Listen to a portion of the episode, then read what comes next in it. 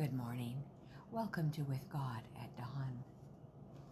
Today, chapter 20 The Reformation of Spiritual Gifts, Volume 1. But notwithstanding all the persecution and the putting to death of the saints, yet living witnesses were raised up on every hand. The angels of God were doing the work committed to their trust. They were searching in the darkest places and were selecting out of the darkness men who were honest at heart. They were all buried up in error, yet God selected them, as he did Saul, as chosen vessels, to bear his truth and raise their voices against the sins of his professed people. The angels of God moved upon Martin Luther, Melanchthon, and others in different places to thirst for the living testimony of the Word of God. The enemy had come in like a flood, and the standard must be raised up against him. Luther was chosen to breast the storm and stand up against the ire of a fallen church and strengthen the few who were faithful to their holy profession. He was ever fearful of offending God. He tried through works to obtain the favor of God, but he was not satisfied until a gleam of light from heaven drove the darkness from his mind and led him to trust, not in works, but in the merits of the blood of Christ, and to come to God for himself, not through popes nor confessors, but through Jesus Christ alone. Oh, how precious was this knowledge to Luther! He prized this new and precious light which had dawned upon his dark understanding and had driven away his superstition, higher than the richest earthly treasure. The Word of God was new. Everything was changed. The book he had dreaded because he could not see beauty in it was life. Life to him. It was his joy, his consolation, his blessed teacher. Nothing could induce him to leave its study. He had feared death, but as he read the Word of God, all his terrors disappeared, and he admired the character of God and loved him. He searched the Word of God for himself.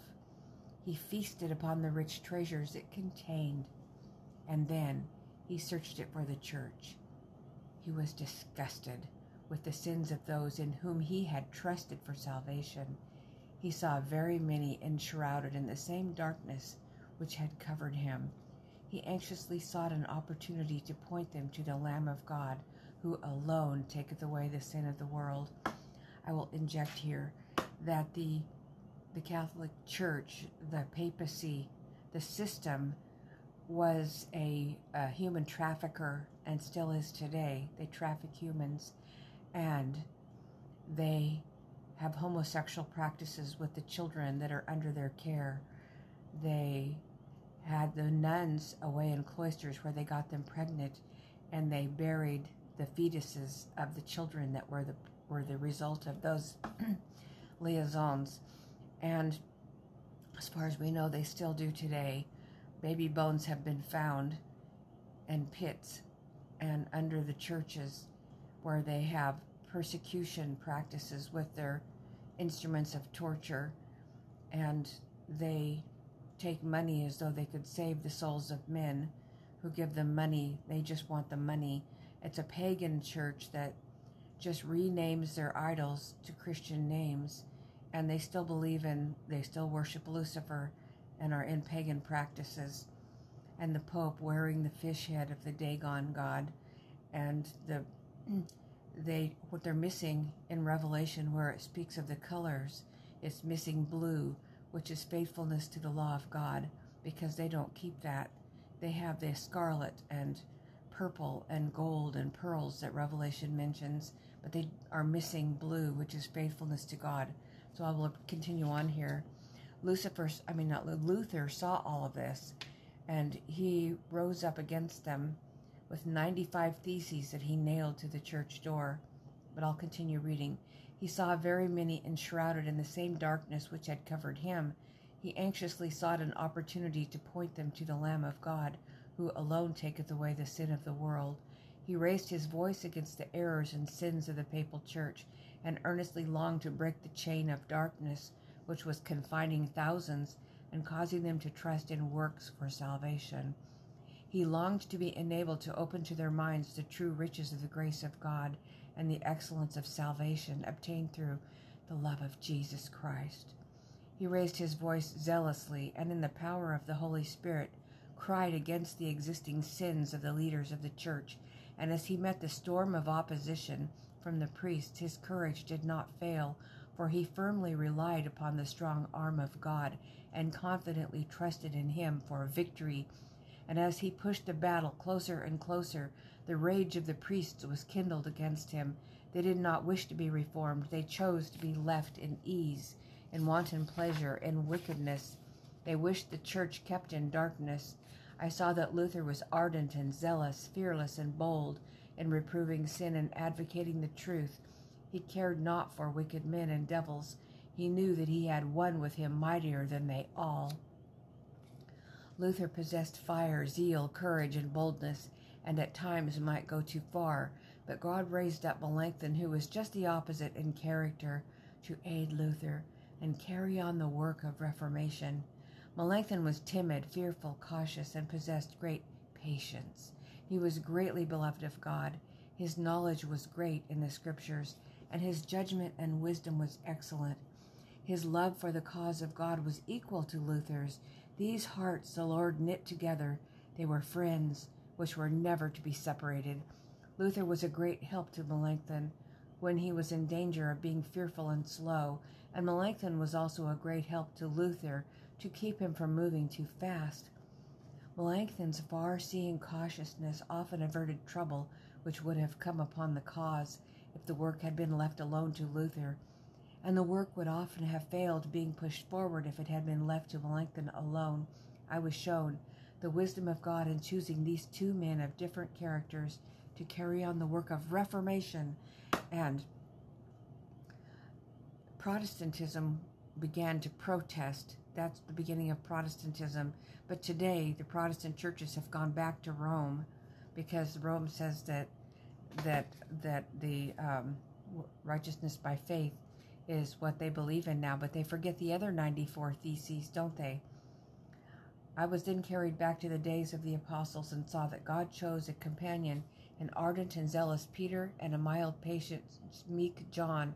Sometimes Peter was impetuous, and the beloved disciple often checked Peter when his zeal and ardor led him too far, but it did not reform him.